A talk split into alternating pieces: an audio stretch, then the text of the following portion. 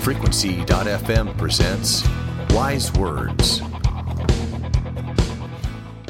And hello there, it's Joe. It's Wednesday. It's time for another installment of Wise Words. I'm running a little bit behind schedule today because I had a, a few little technical glitches on my side, but here we are, and I'm glad you're listening.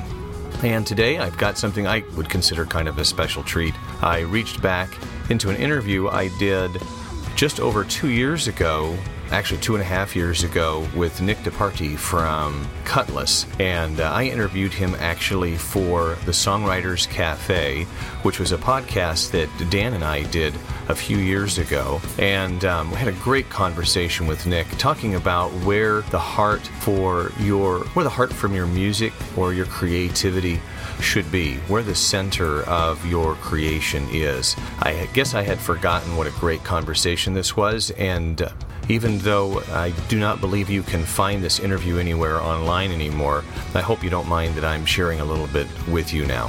Hope you have a great day, and thanks for listening.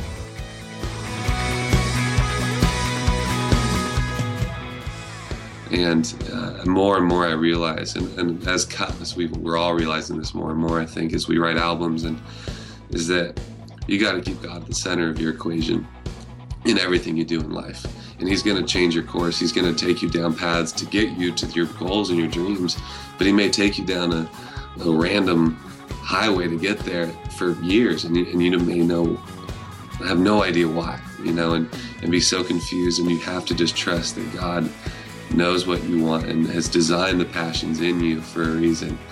And you got to just trust Him to drive you there, whichever course He takes. You got to know that He's doing it for a reason.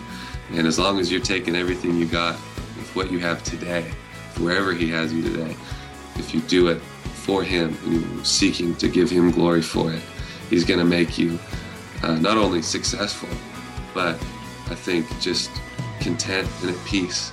And you're going to find enjoyment in that. Um, and when I say successful, I just mean successful in the fact that you'll have eternal success. Uh, that may not mean that you're going to make a million dollars. I know I definitely am not making a million dollars. So that's your goal, then you're already off course.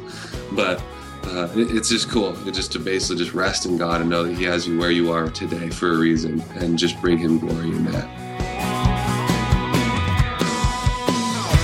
Frequency.fm is a podcast featuring Christian artists, authors, creatives, and experts.